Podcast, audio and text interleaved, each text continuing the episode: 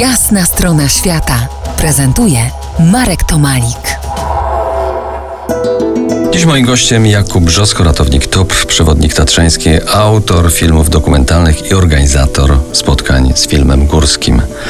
Kilka lat temu zrobiłeś film o Halnym. Kręciłeś wietrzne ujęcia? Film o Halnym to był mój pierwszy film, który był takim jakimś pulsem we mnie. To było coś podświadomego. Ja wiedziałem, że muszę zrobić o tym film, o tym zjawisku, bo Halny nie tylko jest wiejącym wiatrem, ale to jest cały proces, całe zjawisko, tak ja bym powiedział, kulturowo-społeczne. I dlatego pokazałem ten wiatr, który nie tylko jest pięknym, estetycznym elementem gór, czyli nad Giewontem, nad Czerwonymi Wierchami, kiedy tworzy się charakterystyczny wał fenowy, te chmury tam się kłębią i fenomen tego jest w ogóle, pięknie się to ogląda, fantastycznie to wygląda, ale on wpływa na ludzi, wpływał na artystów, na pisarzy, wpływał też od strony medycznej na ludzi, na muzyków. Mam w tym filmie wywiad jeszcze z Władysławem Trybunią Cudką, nieżyjącym.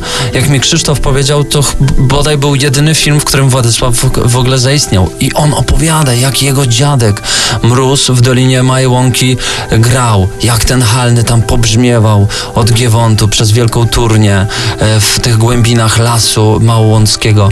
Wiesz, to jest zjawisko, które notorycznie się powtarza.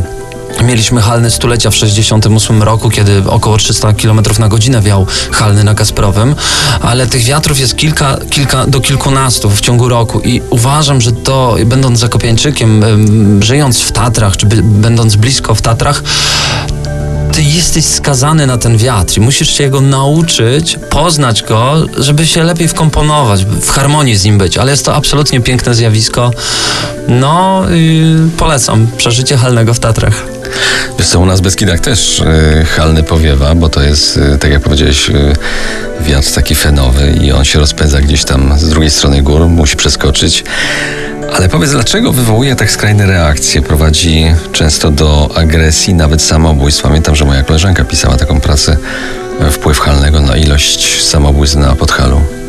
No, znam hipotezę medyczną, która mówi o tym, że 48-72 godziny przed tym uderzeniem, przed tą falą uderzeniową nadciąga inna fala, taka elektromagnetyczna, którą nasz mózg wychwytuje. Natomiast kiedy już mamy ten punkt kulminacyjny, wieje wiatr, ludzie, nawet dachy są zrywane, ludzie ledwo chodzą po ulicy, muszą się trzymać barierek, to już jest ta faza przejściowa. Tym, co jest niebezpieczne dla naszego organizmu, co pobudza, co inspiruje do jakichś depresyjnych czy skrajnych momentów naszego życia, to właśnie te rejestry, które nasz mózg słyszy.